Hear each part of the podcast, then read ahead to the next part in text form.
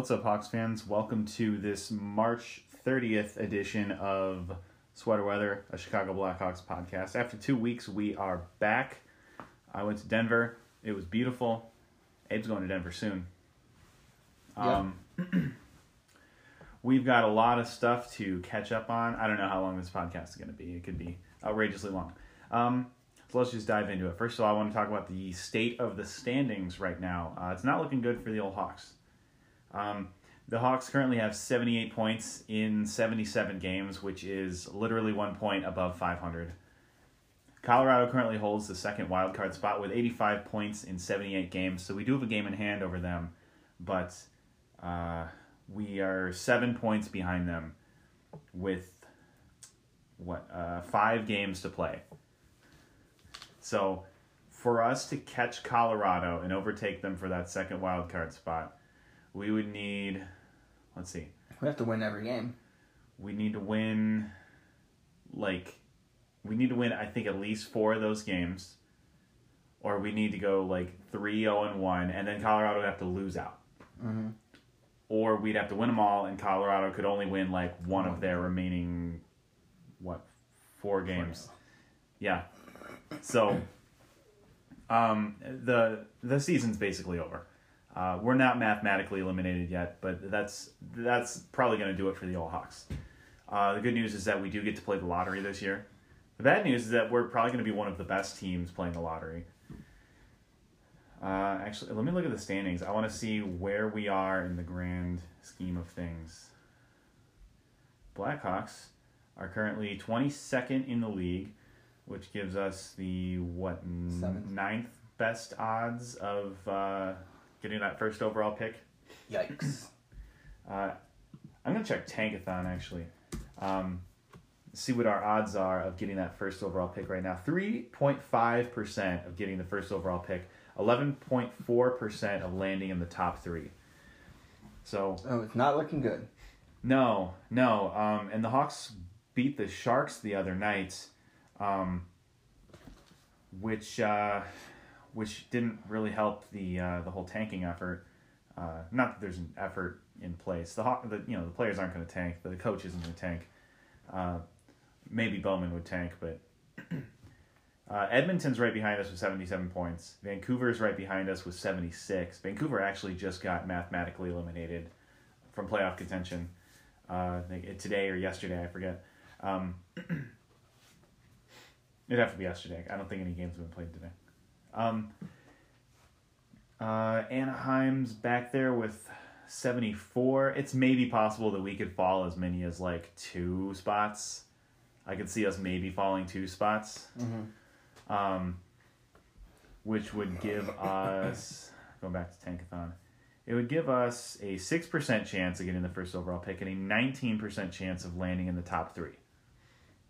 But, um, yeah, so uh, with with the Hawks sitting at the, I guess the 10th worst record, then uh, it's it's really more likely that uh, I think the most likely scenario is that we draft either 10th or 11th.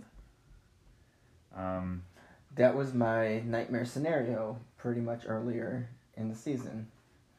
That we're too bad to be a playoff team, but we're too good to not be a lottery team.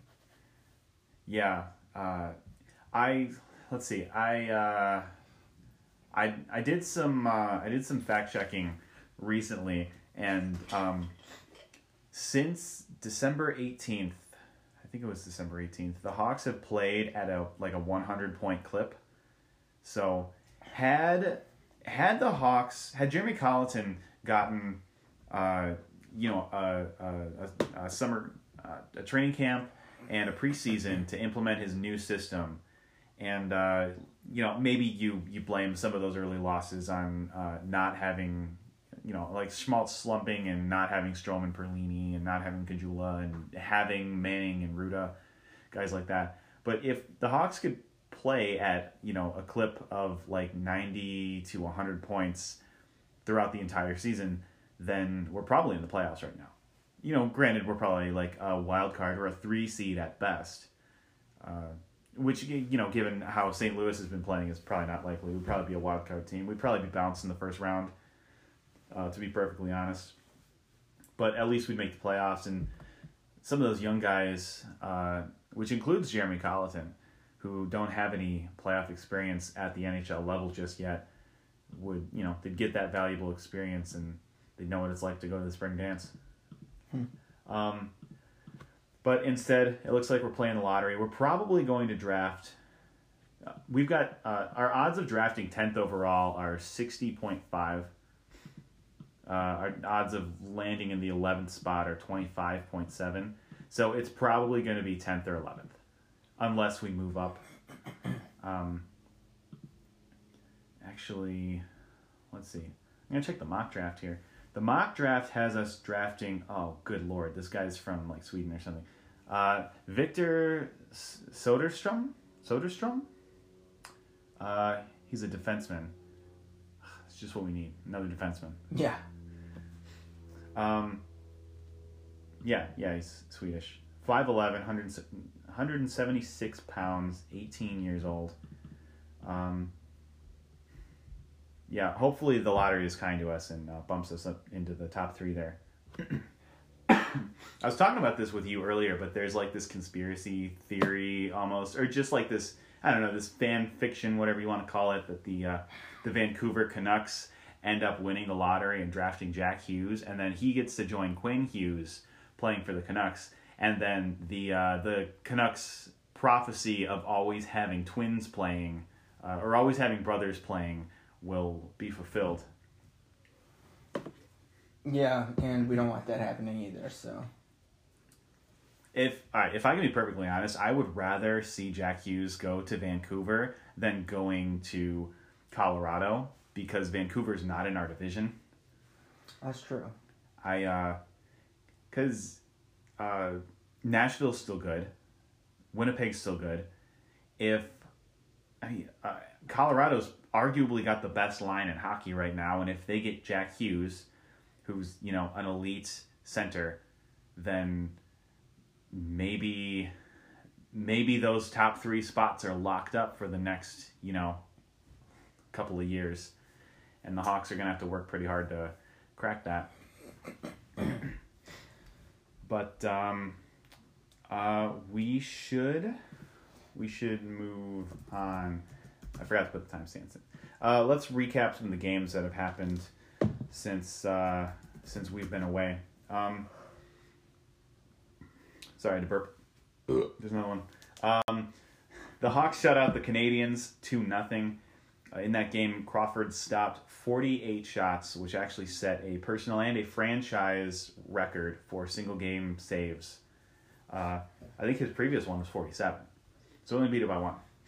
But uh, good for him. He's starting to look like the Crawford of old, which um, which bodes well for next season if the Hawks hope to be competitive then. Yeah, we need Crawford to be at his absolute best because that defense could still need some work. So, Yeah, for sure. and then Uh. you're taking on another year of Keith and Seabrook, which are just getting older and older and slower and slower. So, Yeah. Thank goodness for those movement, those no movement clauses, right, Stan Bowman? Um, moving on, the Hawks lost three to two in overtime to the Canucks. Uh, wasn't great, uh, but you know at least they walked away with a point in that one. They lost three to one to the Flyers. I actually didn't watch this game. This was my first night in uh, Denver, so we didn't get a chance to watch that one. Um, that was uh, it, that was kind of where people started to get concerned. I think that the offense was drying up. Um, I was at the game in Colorado against the Avalanche where the Hawks lost four to two. Um, I think I think one of those goals, one of those two goals was a power play goal, and I think the other one was maybe they were both power play goals. I don't remember. The other one was Gustafsson uh, with a slapper from the point. Um, that one was close, but uh, Crawford left and uh, they they got the empty netter at the end there.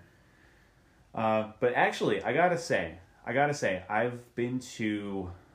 That'll be my fourth NHL arena, and um, of those four, I think the Pepsi Center is probably the nicest one I've seen. Um, like, uh, I I think I had this conversation with you before, but for the sake of the listeners, it's it's a little smaller. I think I would guess that the capacity is probably like uh, Abe's gonna look it up right now. I guess probably like 17,000, 18,000. Um, you got it. Um, eighteen thousand seven. Eighteen thousand and seven. Mm-hmm. All right. Yeah. So So it's in the bottom. It's in the bottom of Yeah. NHL arenas. it's it's kind of amazing. The Hawks, uh, the United Center seats like twenty thousand and change, but it's remarkable how much bigger the United Center feels. Like you can you can really tell how much smaller the Pepsi Center is, and then on top of that, the Pepsi Center has this massive scoreboard, which is really cool. Um, it's so loud in there, and even though even though the building was maybe like seventy percent full, it definitely felt louder than the United Center. Um, not only was it like 70% full, but maybe like 40 to 50% of the people in attendance were Hawks fans. Really? Yeah, Wow. yeah, we travel really well. Also, I think that uh, I think Colorado is a common destination for uh, for Chicagoans who are sick of the cold. You know, like Chicago, uh, uh, Denver, uh, or excuse me, Colorado, Arizona, and Florida are probably like the big ones where uh, former Chicagoans end up. Mm-hmm. At least I guess. But yeah, Pepsi Center, it's really nice. It's really clean. Uh, I definitely recommend seeing a game there. also, Colorado's beautiful. I highly recommend visiting there. Um, moving on, uh, the Hawks actually had a home and home against the Avalanche. They won two to one in overtime at the United Center. Not the greatest results if you know they wanted to keep their playoff hopes alive, especially after losing three in a row. You definitely don't want uh, Colorado getting that loser point. So Colorado walked away from that weekend with three out of a possible four points, and we walked away with two of a possible four when we really needed to make up ground. so really didn't go very well for us. I think that loss in Denver is probably what's sealed our fate. Mm-hmm. yeah, because I, I was saying they had to win both of them, and not in overtime in order to. They had to win both to have a chance. Yeah. Um, so they lost one nothing to the Coyotes. Uh, just couldn't get anything going that game. Um, they beat the Sharks five to four last night because of course they fucking did. Two nights ago. Two nights ago, yes. Uh, today is Saturday the thirtieth. Uh, two nights ago. Um, yeah, I don't know. the The offense showed up that night, I guess, and uh, the defense did not. They gave up. They gave up four goals that night. Uh, I mean, it's fine. I think I think a couple of those are power play goals. Um, and then tonight the Hawks play the Kings. Um, We should beat them, but they beat us last time, so. You know what? I find that the trend with the Hawks lately is that they lose the big games and then they play amazingly when the points don't matter. Uh, so they're probably going to win tonight.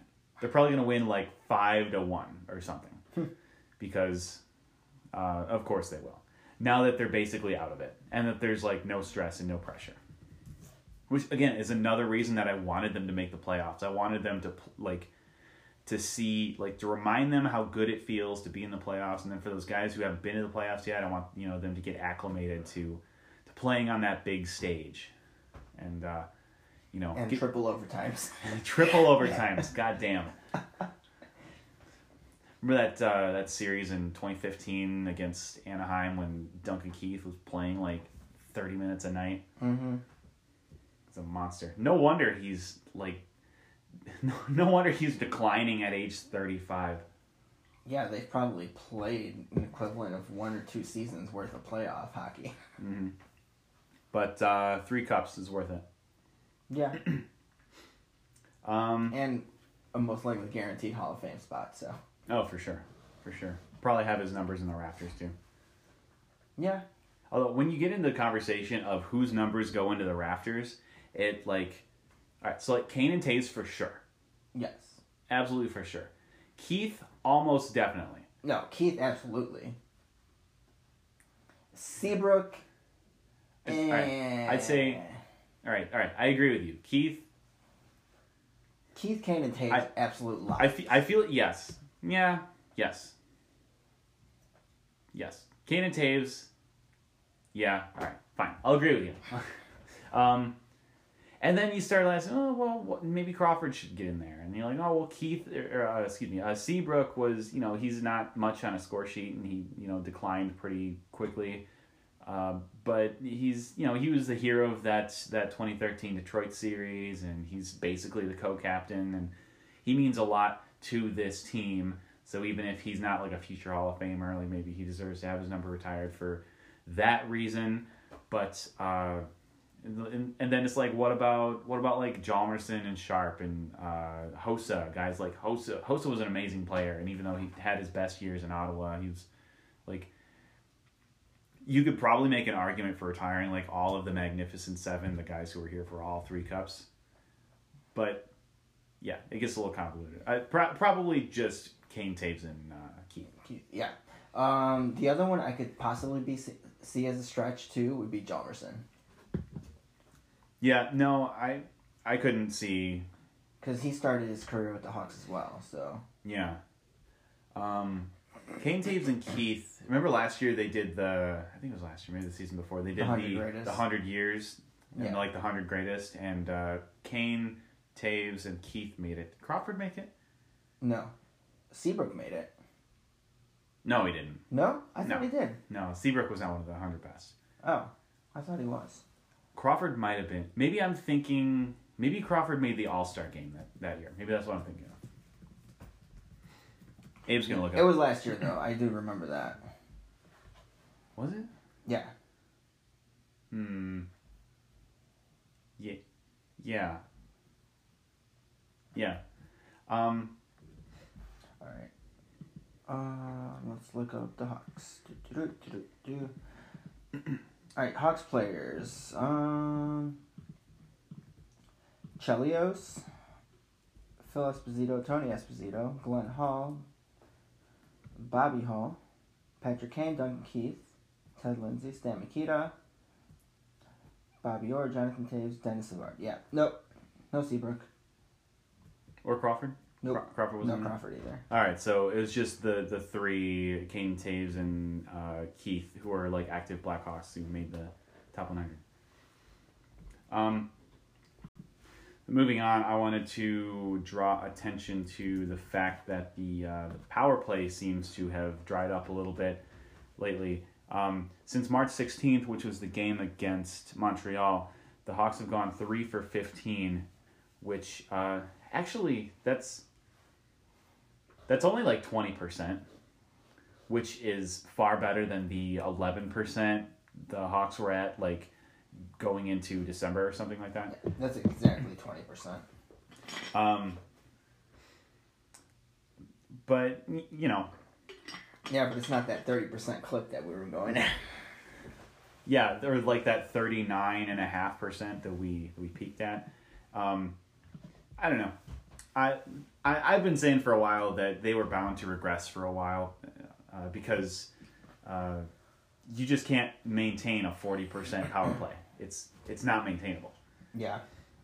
Um, especially since, like, even at five on five, a lot of the guys seem to have uh, uh, regressed a little bit. Like, Kane hasn't been Kane scoring much. off a lot since he was sitting at he he sat at ninety nine points for what like three games I think before he finally got his hundredth point. Yeah, it's it's almost like the race against Kucherov for the Hart, or excuse me, for the Art Ross was like fueling his production, and then once Kucherov pulled away and was like fifteen points ahead, that's and and when The streak when his streak point streak ended, he like essentially just completely cooled off at that point. yeah. And I think when like the playoff hopes basically died, I think was another point. Um, uh, DeBrincat was quiet for a little while. He did score two goals the other night, which got him to number forty. I didn't put that on the uh, the thing here, but Oh yeah. uh, DeBrincat is uh, he's now at forty goals in the season. Patrick Kane is at forty one. It's the first time since the 91-92 season, I think, Mhm. when the Hawks have had two 40, 40 goal scorers uh, in the same season. And DeBrincat also became the youngest Blackhawk in history to reach the 40 point mark. Yeah, Beat yeah, out Larmer, I think it was. Steve Larmer. yeah, yeah. Uh, DeBrincat's 21 in like 100 days, and Larmer was like 21 in like 200 and change. So, uh, yeah, yeah, that's pretty crazy. And Kane and uh, DeBrincat are both American, so Oh, yeah. USA. Well. Look out, Canada. We're coming for you. Uh, number seven. No, number four. Number four. Why did I say seven? Fuck? Try and Um, cut the podcast early. that's right. Number seven. I'll just skip a bunch. Numbers. Uh, number four. Fucked up my timestamp. God, we're at twenty minutes already. Um, number four. Uh, Q spoke with the media. Uh, I'm gonna actually just read the quote basically verbatim. Um, so Q said, quote, In our business, there's not too many surprises anymore. I was privileged to be in Chicago for 10 years. It's part of the business. I understand all that. I know when I exited other places, referring to St. Louis and Colorado, the bitterness, the animosity was at another level. Here, the memories were so special and so good, and the people were so special to me and my family that it was tough. But I've got nothing but appreciation and admire all they've done to support our team and our experience in Chicago. Uh, Unquote. End quote. Uh, Quenneville figures to coach again. I don't think I meant to copy this. Uh, Quenneville figures to coach again, and like will be likely will be the top candidate for any vacant NHL job. Uh, actually, I'm just gonna cut that out. Uh, when he was asked about coaching again, he said he is quote in no hurry and quote uh, we'll see how things transpire in the off season. When asked about the Blackhawks, he said quote I try not to watch as many Blackhawks games as I used to, but I watch most of the games, Quenneville said. Quote, it's been a great race and it's been it's going to be fun to see how it all plays out. Uh, that was, I think, like a week ago before we had no prayer of making the playoffs. Um, so maybe back then we had a, pl- a prayer of it. so uh, clearly, no hard feelings from Q. He understands. He understands it's part of the business. Uh, great guy, great coach, future Hall of Famer for sure. Yeah, it's going to be interesting where he ends up coaching. We we did a predict uh, a prediction episode a couple of months ago. Mm-hmm. Um, maybe it was like back in November. It's more than a couple of months. God, time is racing. Yeah. We are we are sprinting towards death, my friend. um, so maybe like next year or this off season or whenever we find out where Q is coaching, we're gonna go back and we're gonna listen to that old episode and we're gonna see how correct our predictions were. Also, uh, once once the season is over and we've got nothing else to talk about, I kind of want to go back and listen to those old prediction threads, the, the the old prediction episodes we did at the beginning of last season, and rate how correct we were. Yeah. Just to, because that'll be funny. That'll be funny to see. Man, did we really start this at the start of the NHL season? Uh, yeah, Oh my god. yeah. It it might have been like a few games in or something, but That's crazy. yeah, I think it was. Think it was late this late September. Wow. It's been a while. It does not feel like it's been that long. No, That's crazy. no, we've only got like it's only like episode sixteen or something like that. Well, We did every doing- other we were week Doing for a every while. other week for a while. Yeah, so. now we're doing every week, uh, except for this last week because I was in Denver. Um, number five or number twenty, whatever. Uh, number five, Brendan Perlini earned NHL's second star of the week on March 18th. He scored five goals and racked up seven points in the three games the Blackhawks played the prior week. Three wins as part of the uh, as part of that five game winning streak, which is you know long since over.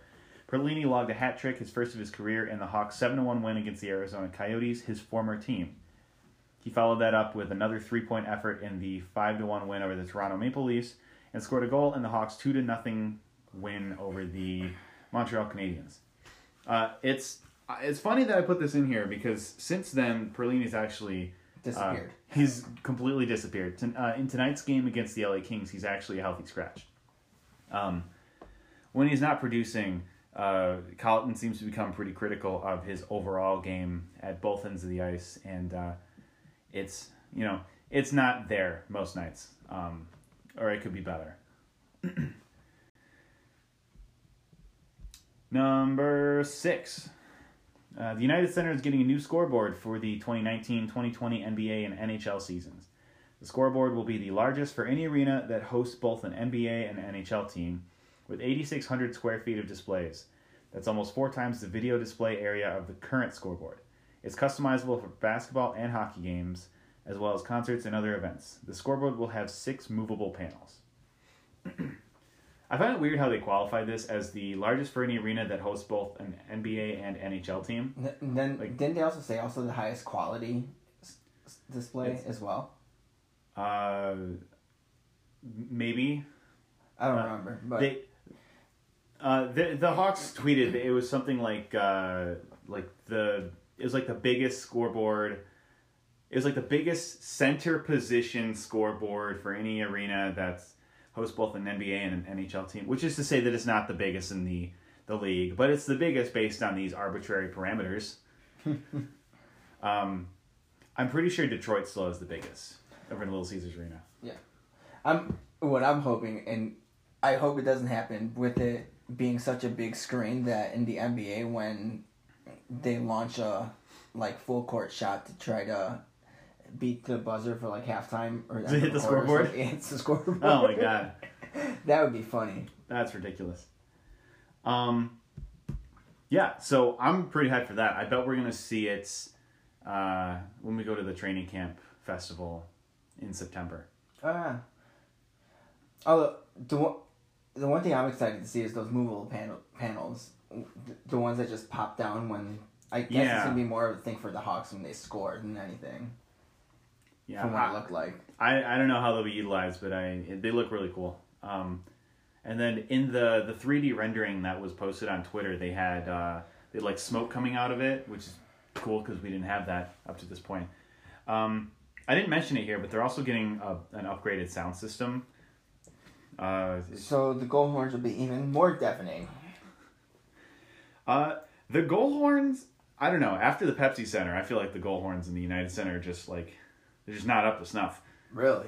Yeah, like they're so loud. It was like it was like earth shaking. Like we got there and Mel, like my my wife has tinnitus and she uh, she realized that she didn't bring her earplugs. Oh no. So she just like kind of resigned herself to the the fact that she was probably gonna have uh, ringing in her ears for the next couple days. Uh, I don't think she did. I think I made her plug her ears, but um, number seven. Fuck, I didn't put the timestamp in for the you know anything. Whatever, I'll just put like twenty five ish. uh, number seven, United Center to becomes first Chicago sport. What are you doing here, man? Abe typed Oh, to one. become. Oh God. Okay. So the United Center is to become the first Chicago sports and entertainment venue to be certified sensory inclusive. So the United Center will provide sensory bags which will contain noise canceling headphones, fidget tools, verbal cue cards, and weighted lap pads for guests who may feel overwhelmed by the environment. Then there's also a designated quiet room which will be available to guests in section 115. So it's nice for just for like people that are on the spectrum, um, veterans with or just people with PTSD in general. So Mhm. it's pretty cool. Yeah. I like it.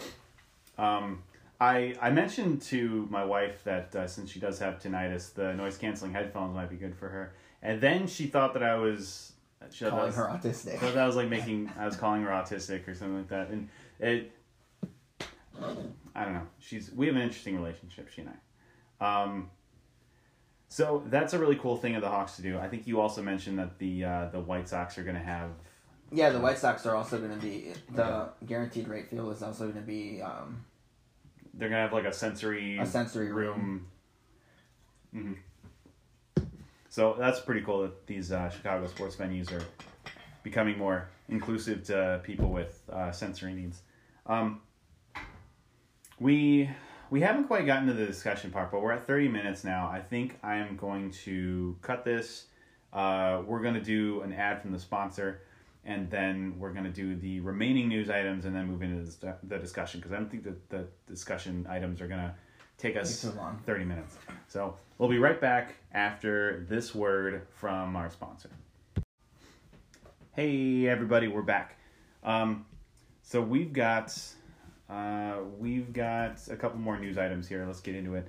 Um, number eight, the Hawks will be playing an exhibition games against the. I'm going to butcher, I'm going to butcher this pronunciation because I always do. They're going to be playing an exhibition game in Berlin against the Eisbären Berlin on September 29th.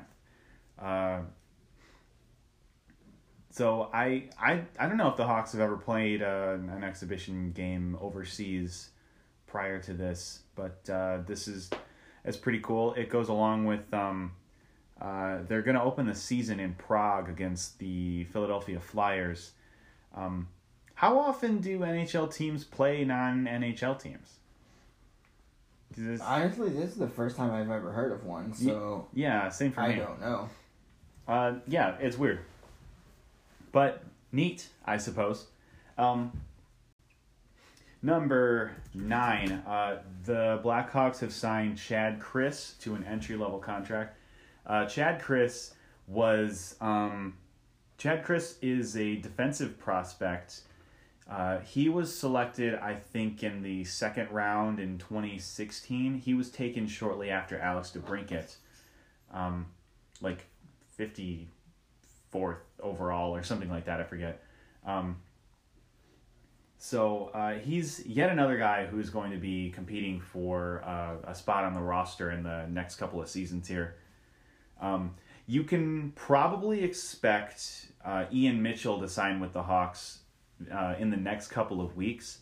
He's probably going to sign after his season at Denver is over, uh, and they're in the playoffs right now. Uh, so who knows, you know, how long they're going to go. Hopefully for a while. But um, yeah, you can expect him to sign with the Hawks in the next couple of weeks. Most likely to a three year entry level contract. I think dude's like 19, 20. Yeah, still pretty young. I forgot yeah. how old he was. Yeah. Um, I don't remember if Chad Krys is a righty or a lefty. I also don't remember if Mitchell is a righty or lefty. I think Mitchell's a righty. Or is well, he lefty? Let's look it up. I don't know. All I know is that a lot of our uh, defensive prospects that we have right now are lefties. nope, I lied. They're righties. So Chad Krys is twenty one. Okay. Um, come on, pop ups. If you Google Chad Krys shoots, it'll probably say it. Left hand shoots left handed. He shoots lefty. All right, so that's good. We do. Okay, he's twenty. He's going to be twenty one. Okay. 11 days. Uh, what about Ian Mitchell? Is he righty? I think he's righty.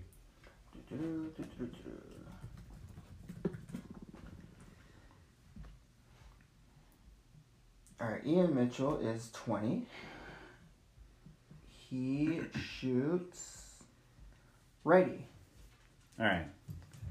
Yeah, so uh, those two guys will probably see them at uh, training camp uh, next year. Uh, actually, I'm I'm planning a trip to Traverse City in September, where they're going to have the prospects tournament. So we'll probably see them there too. Oh yeah, I might try to go with you guys since yeah, I'm should. no longer going to the fucking X-ray program this year. Yeah. Which I'm still salty about, but yeah, that's, a different story. You'll you'll get it next year. Um. So yeah, uh, lots of defensemen in the system, which is why I I really hope we draft a high end forward this year. Or we can potentially bundle up defensive prospects for offensive prospects. That's true. That's true. Um, there's uh, there's always a, a, possibility that we could do that, um, especially since uh, we can just hoard the market with defensemen. yeah, uh, like defensemen are they they come at such a premium, and they they take so long to develop. It's like if if you try to get one in free agent like th- like this off season, basically the only high end defenseman you can sign is Erik Karlsson, and he's probably going to sign for like ten million or more. Yeah, he's going to stay with San Jose most likely. You think so? I think so. I don't know, man. I kind of I kind of feel like San Jose is like in like a, uh, like a copper bust season because Jumbo Joe is like a thousand. Uh, Brent Burns, he's still good, but he's signed until he's like a thousand. uh, let's see. I, I forget how old Pavelski is. Pavelski's, I think, like- kind of up there too. Yeah, I don't know. I just I don't feel I don't see them trending upwards after this season. All right, hot take: the Hawks sign him. The Hawks sign? No, no. If we sign Erik Karlsson, we won't be able to sign uh, uh, Alex DeBrincat and Dylan Strome. True. Um, by the way, same same statement goes for uh, uh, Breadman, um, Artemi Panarin. I know a lot of people want Panarin back, but if we sign him, he's going to cost like 10, 11, 12 million dollars per season, and we're not going to be able to afford. Uh, uh, I, I keep wanting to say Strome for Perlini, but Strome and DeBrincat. Um, Well, if something were to happen to Brent Seabrook, We're not going to put a hit on Brent Seabrook. Um, uh, number 10, this is the last news item. And, um, God damn it, I can't type. Uh, the Blackhawks have signed uh, Carl Dahlstrom. Carl Dahlstrom. I was trying to remember his first name. The Blackhawks have signed Dahlstrom to a two year extension worth like 800000 and change. It's like eight eighty five. It's like it's like two hundred thousand above the league minimum. So you know, basically nothing. Um, low risk, high reward possible. yeah, who knows? Who knows how he pans out? I, I don't know, man. Like I, I feel like even if he pans out to be like a three or a four, he's still only going to be. He'd still only be like the, like the fifth or sixth best defenseman in our system. Like two years from now, and uh, we've got Keith and Seabrook who are signed until they're a billion years old. So, uh, you know, he's either going to he, he's either gonna like get demoted to the AHL and stay there forever, or we'll trade him for like a, a, a forward or something. I don't know. Which may be what we should do.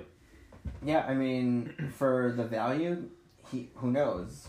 Maybe they sign him to such a cheap deal, they deal him next year. Yeah. Maybe what we should do is we should just like really focus on the development of all these young defensemen we have, and even if we come out with like a one, a two, uh, a couple of threes, and like a bunch of like fours or fives, then we can we can trade those fours and fives for uh, for uh, forward prospects or forwards who are not prospects anymore. All right, so that does it for the news. Uh, moving on to uh, some discussion topics I have here.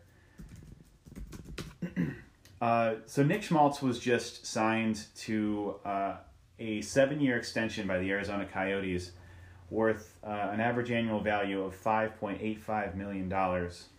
Um, what do you think about that? Is that high, low?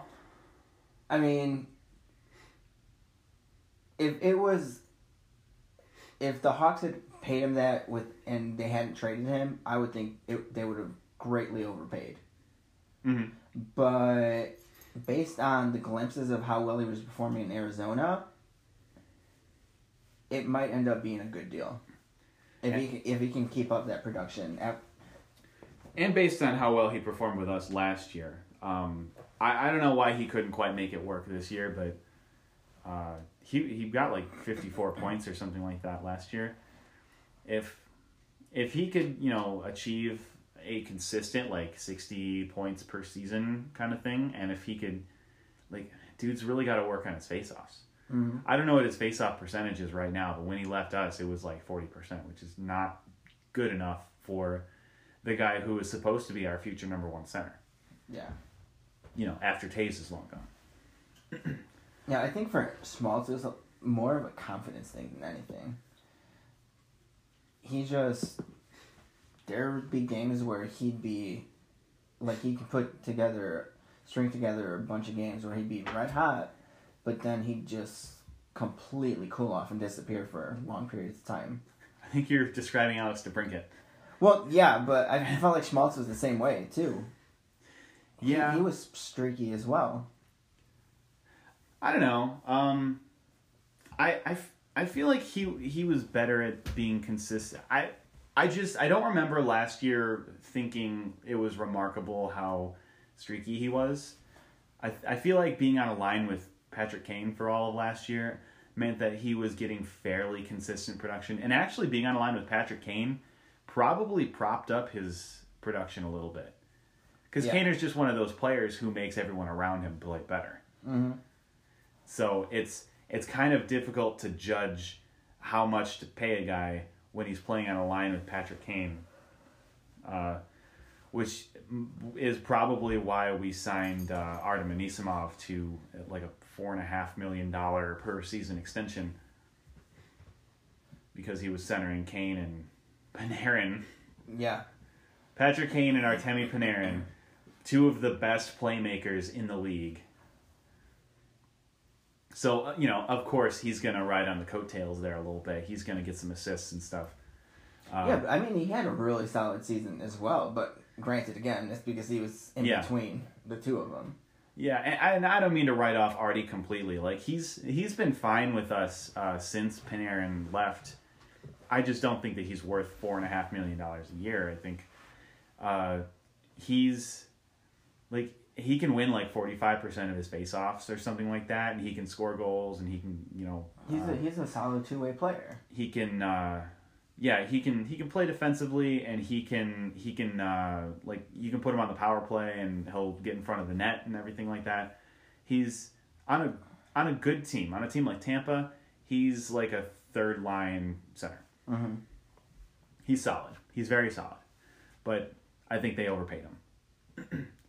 Uh, but after july 1st his no trade his modified no movement clause goes away completely so the hawks could trade him theoretically they also give him a what a a five million dollar signing bonus or something like that th- yeah, something like that. so uh, technically, uh, after that point, if they were to trade him, he would only be owed like five million dollars in actual money for the next two seasons. So, if you were to trade him to a cap floor team, then they would be getting a bargain in terms of like actual cash paid. Yeah, because the Hawks would have paid his bonus, so they just have to pay whatever Yeah. bit of the contract, right? Yeah, maybe they send him back to the Rangers because because they're rebuilding, and he, he played for the Rangers. I think he was drafted by the Rangers, right?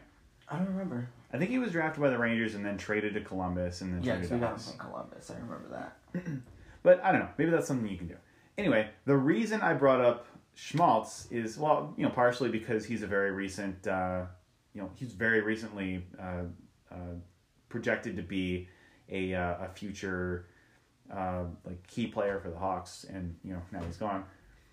Um, but also because uh, I wanted to talk about the implications that this has on Dylan Strome and Alex DeBrincat's next contracts. So, uh, Strome and DeBrincat are currently making like uh, they're on their entry level contracts still, so they're making under under a million dollars each. But after next season, they'll be owed new contracts. They'll be restricted free agents. Um, I think they can begin contract negotiations after July first. So, uh, uh, Scott Powers actually put out an article earlier today. It was like an hour after Schmaltz got signed. Um, and uh, you should really go read it. But uh, he he kind of projected what maybe Strome and DeBrincat could be making next season. Not next season, uh, in their next contracts. Uh, he now he predicted that um, uh, if they were both signed to six year deals, then DeBrincat would probably be making like seven to eight million, and then uh, Strome, assuming that. Now Strome is a little tougher to predict because he was not very predict he was not very productive with the Coyotes, but he was almost a point per game player with the Hawks. So assuming that he he's like a like a 0.8 or 0.9 per like point per game player, then uh, he'd probably be making like six and a half million per year. On a on a six year deal. That's what Scott Powers predicted. Okay, Um, so I, I have it pulled up right now. So, in the 20 games that he played with Arizona before being traded to the Blackhawks, he had three goals and three assists for six points. And in the 53 games he's played since he's joined the Blackhawks, he has 14 goals and 31 assists for 45 points. Mhm. So, yeah, he turned around pretty well with the Hawks. So assuming that assuming that uh, Strome's closer to the player he's been with us than he was with Arizona, uh, between Strome and DeBrincat, we're probably going to need to save like uh, thirteen to fifteen million dollars in cap space for the twenty twenty one season. All right, I'm gonna throw a number out there and tell me what you think. For Strome, I don't think he would get six years. I think he would get four. Okay. Four years at four and a half. Okay. Four and a half, four point seven five. I could see it. I could see. So Bowman doesn't exactly have a history of being like a really aggressive negotiator. Just look at that fucking Brent Seabrook contract. Um, but let's let's say that that Bowman has come to his senses and he's you know decided that he's not going to be fiscally irresponsible. Uh, you could you could probably imagine that he'll go to Strome and say like, "Hey, you you know you've been really good this season, so we're gonna pay you, but we also kind of want you to prove that you can be this player moving forward, and that this season wasn't just you know an anomaly." So yeah, maybe you're right. Maybe he does get like a two, three, four year extension at I don't know four, five, six million dollars and then after that they're like all right you know you've you've really proven that you can be like a 60 70 point uh, per season player we're gonna give you we're gonna give you that big contract that you've earned So he's not due for a contract until the end of next season, right? yes Okay. So the other thing I think would which could be reasonable is next season he plays out his contract and the Hawks give him a one year deal. Okay, maybe may, probably two years would be a better idea. So that way they can see how well he produces next year, give him um decent contract for those two years. Like I said, pro- like four and a half, five million and see if he's worth after those two years for a bigger pay raise because he's he'll still be fairly young, where they can get him a long term contract if he pans out the way they want him to. maybe. I don't i don't know that i could see i don't know that i could see the blackhawks doing that. Maybe strome's camp agrees to that because they're they're confident that he really can be like a like an almost point per game player which you know would earn him a big contract down the road. But maybe what stan bowman decides to do is give him like like a pretty decent length on his contract but and like a pretty you know pretty decent payday too without quite getting into alex debrincat territory. Uh, just like the reason being that like if you have that term uh, if you have that term and he really does pan out then you get this guy for you know you're basically undervaluing him Mm. and uh, you're you're getting a bargain on that but uh, at the same time you know bowman could theoretically also come back and say like hey you've played well in the like 40 or 50 games that you were with the hawks but we need to know that you're going to be consistent because like you know like Sch- schmaltz he had like a 50 plus point season last year and then he just couldn't put his game together this year so uh, you know maybe they I don't know. I, I actually feel like the most likely scenario is that both DeBrincat and Strome. No, I take that back. I think they'll try to lock up DeBrincat as quickly as possible. Yes, I agree. Like I could I could see DeBrincat signing in July. Yep, I, I could see it this offseason too. Uh, like a six, seven year deal. the yeah six or seven for probably like eight million dollars, maybe more. Maybe even less. Maybe even Bowman can pull off some magic and get him like seven, seven and a half. Maybe. I because it it really behooves DeBrincat's camp to like you know they want to give him as much money as possible now, but they also know that you know like he's he's he's in his prime. He's he's only going to get better at this point. He's not in his and- prime, which is the scary thing. I mean he's He's 21. He's not in his prime yet. I mean I guess maybe his prime is like similar production but more consistent. I don't know. Um, but I just it, it's hard to see him getting like 50 goals a season or something like that for extended periods of time. Like Ah, I mean, look at how bad the team has I- been, I and look at how many goals he has. I I hope it happens. I mean, I could honestly see him putting up Ovechkin goal numbers.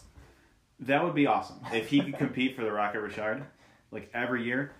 Uh, but the point I was trying to make is that um, I think I think it behooves uh, DeBrincat's camp to make sure that his uh, his bridge deal ends like while he's in his prime, so that he can like demonstrate his value but he's still got some good years ahead of him, so they can say we want as much money and as much term as possible.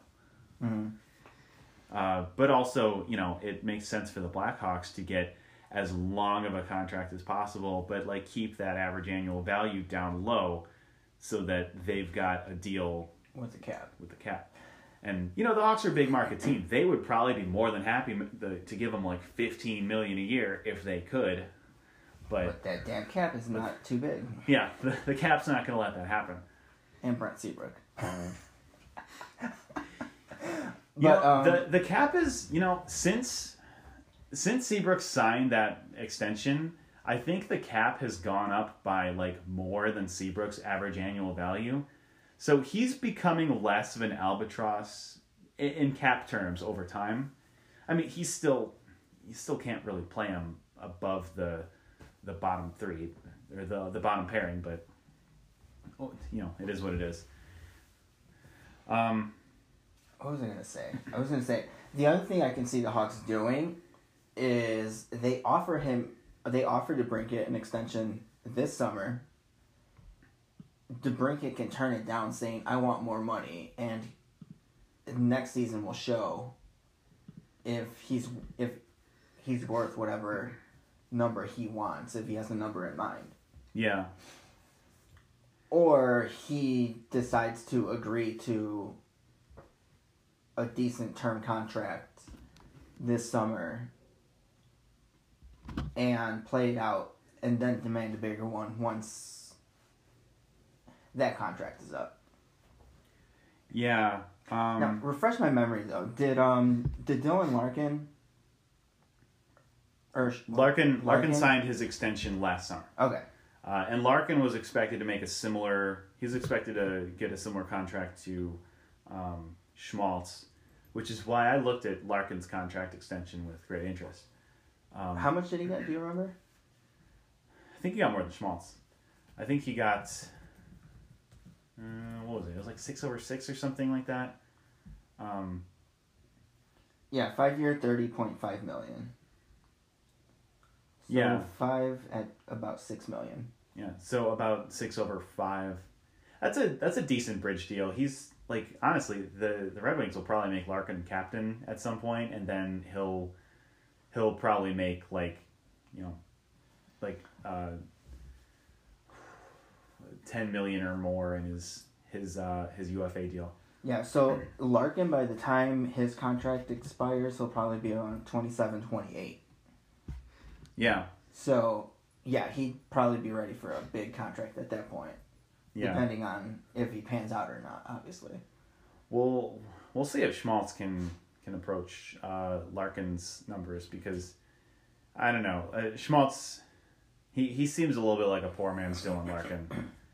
Uh, it, it unless I don't know unless he can repeat the success that he had. Well, no, he'd have to eclipse the success that he had last season. He'd need that that same production or better, plus better face-off numbers, plus you know, probably some defense on top of that.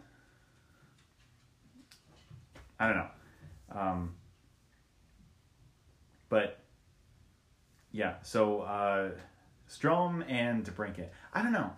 So I said that I could see the Hawks signing DeBrincat right away, but they've also been known to be pretty patient when re-signing guys. Mm-hmm. So I don't know. I could also see him re-sign mid-season. Now the other one that I'm thinking about too is what about Caggiula? Uh, I don't know. He'll I mean, he's signed until next season, but let me look up uh, he has a one and a half million cap hit right now. one and a half. He's twenty-four. Um, let me check his stats. Twenty-one games played with the Hawks. He has seven points. Um, and he had 11 points in 29 games with the Oilers. Uh, I mean, he's okay. I could, if the Hawks extend him, I, I, he'd probably make about what he's making now. But he's also like, if the Hawks have some more productive forwards uh, coming up who you know need a spot on the roster, I could see him being you know pretty expendable. Mm-hmm. But at the same time, he's he's one of those guys who can play up and down the lineup, even if he's not going to produce very Yeah. much. Like he wasn't really productive. He hasn't really been productive. Like the numbers don't really show much with the Hawks, but he's been all around. Like his he Mhm. played fairly well in pretty much most of the games since he came over to the Hawks. Yeah, he's he's one of those guys like Dominik Kahun who doesn't really show up much on the score sheet, but damn it, wife, she's supposed to pick up soda, but I was too late texting it back, so she didn't know. Um, so I'll have to go get some. Uh, yeah, he's like it's like Kahun. Like he he does productive things when he's on the ice, but he doesn't really produce that much. Right. Which is, you know, kind of why he's one of those guys who you can throw him out on the third line or you can throw him out on the first line. Mm-hmm. Yeah, he's good for like what? He's good for um for checking and stuff like that. He Yeah. Uh, was it he's a, he's a center. I mean, how? I'm trying to see what his face-off percentage was, but I don't see it. uh, Caggiula? Yeah. Uh, I don't see it either. I'd have to go to like Hockey Reference or something. I, I can't imagine it's astounding. If it's if it's north of forty five percent, I'd be impressed. Um, I think. Uh, would you ever bring Kruger back Um, for like a million dollars for like a year or two years? Yeah, I mean, he hasn't really been much of a. I think I think David Kampf is like the guy that they're eyeing to take over, like to. David Kampf is like he's the same kind of player as uh, Kruger is, Mhm. but obviously he's younger. You know, he can win faceoffs. He's a good like, you know, he plays that like fourth line grinder role really well. All right, I found it. Defensive. So Caggiula's face-off percentage with the Hawks is forty-six point two percent. Wow. With so it that- is with- north of forty five. With Edmonton, he was at twenty-six point seven. Christ. wow. How many games is that? Uh, twenty-one games. 21 games. So it's a decent sample size. Mm-hmm. Wow, forty six percent. Yeah, like that's decent. That's like what Artie does. Artie's like forty to for like forty five to fifty percent on his faceoffs. Um, He had fifty-one hits too. hmm. So yeah, I'd maybe bring Caggiula back, you know, to like help fill out the roster and stuff. But Yeah, if, if anything, at most maybe like two, two, two and a half. I I would define guys like Caggiula and Kahun as you know replacement level players. Mm-hmm. Uh, just like I would define Cam Ward as a replacement level goaltender. You know, just like basically average. Not astonishing, but not a liability. Um, so we're at half an hour since I, the the last recording here. I've got one more discussion topic, but it's I don't really. I wanted to talk about how the defense has improved under Colliton, but I I get the feeling that I'd mostly just be reciting statistics, which isn't really that It's boring. Yeah. So we'll probably just scratch that one for now. Suffice to say that like you guys have seen the scores over the last couple of weeks. Uh, outside of a couple of like big tilts, there's you know the Hawks have only given up. The, the Hawks probably have like a one to two uh, over the past like let's say like five, six, seven games. The Hawks have probably given up an average of like about one and a half even strength goals. Okay, so I'm reading. I'm just skimming through through this article real quick, and it's just talking about the last four games, really. Yeah, and that was that was a couple games ago. This is the article came out last week. Uh, is this NBC from, Sports? This is from five days ago. So this was prior to the San Jose, Yeah, it's it's almost a week old. San Jose and Arizona game. Yeah. Um, but yeah, so I think on that note, we're gonna wrap this up. Sounds like my wife is home. My dog is barking. I gotta feed him soon. He's getting hungry. I'm getting hungry. We're having elote pizza today. Apparently, I just found out, Yeah. which is amazing. Um, Did you know we're having a game night tonight too? I did. I I was aware of that. That's all I knew though. I didn't even know that Ashley and Ryan were coming over. yeah, that was the last second thing. Um, yeah, lots of things I don't know. Um, Like Jon Snow. that's right. Okay, uh, with all that, we're gonna leave you guys. Uh, uh, thank you for listening. Uh, please, uh, please subs- like and subscribe. We uh, please rate. Fuck, I gotta figure out like a, a, a thing to do at the end because I always just kind of make it up and it's just a fucking shit show at the end. Um, And now you have to send. Now you have to add the mature rating to it. Yeah, yeah, I gotta add the um I, I don't know what the threshold is between like the explicit like when I gotta put explicit on it, but we've dropped a couple of F bombs in this episode. Um and uh so I that's that's probably going to affect who wants to like advertise with us and things like that. So um I hope you guys appreciate that you're getting F bombs instead of ads. So yeah, fuck them who, if they don't want to sponsor us. yeah. uh,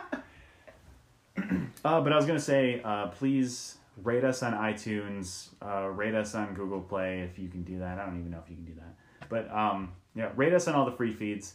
Um, thank you for listening. We'll be back with you next week. Uh, go Hawks! Bye. Bye.